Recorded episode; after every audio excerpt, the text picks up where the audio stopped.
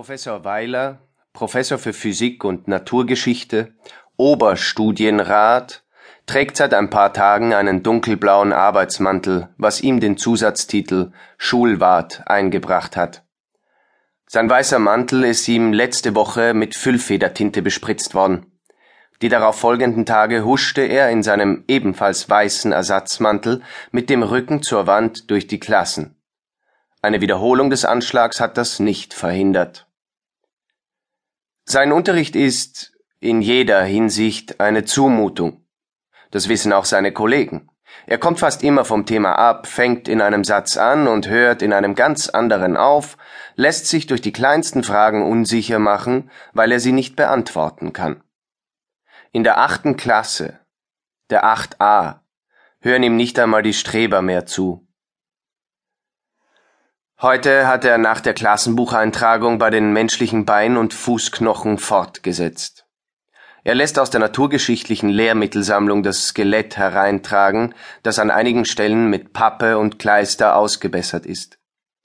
Bei den Schülern heißt das Skelett Karli.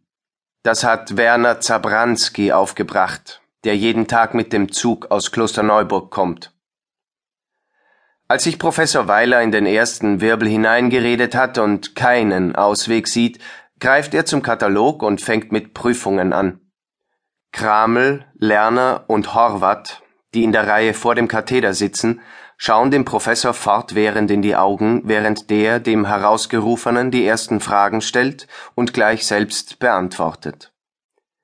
Die drei in der ersten Reihe rücken gleichzeitig näher zusammen, halten sich an den Händen und beginnen einander zu streicheln, wobei sie ganz ernst bleiben.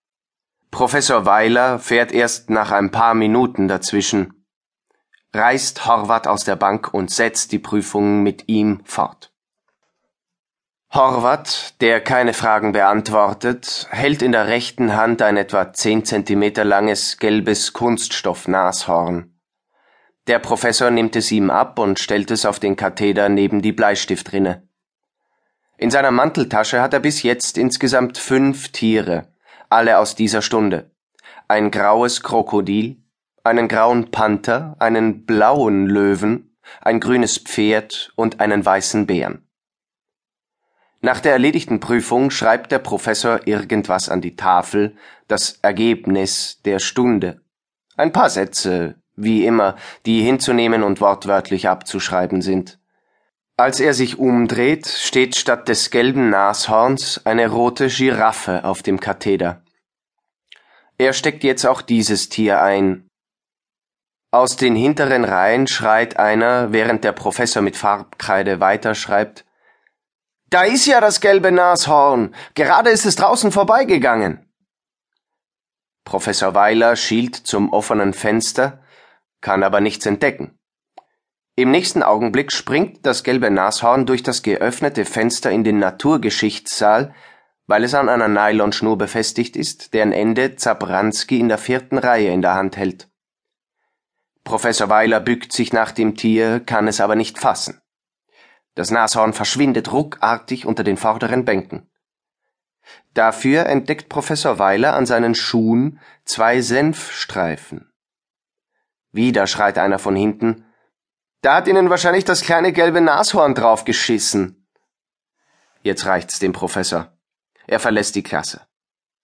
Diese Stunde bedeutet keine Ausnahme. Seit Wochen geht das schon so, wird immer ärger. Sogar in den Klassen der Unterstufe ist es nicht anders. Ein richtiger Trottel, sagt Horvath. Mir tut er fast schon leid, sagt Vibiral. Blödsinn, findet Hubert Kral. Leid braucht uns der Weiler überhaupt nicht zu tun. Was vermittelt er denn? Einen Dreck. Rein gar nichts. Wie viele Eltern waren schon da und haben sich beschwert?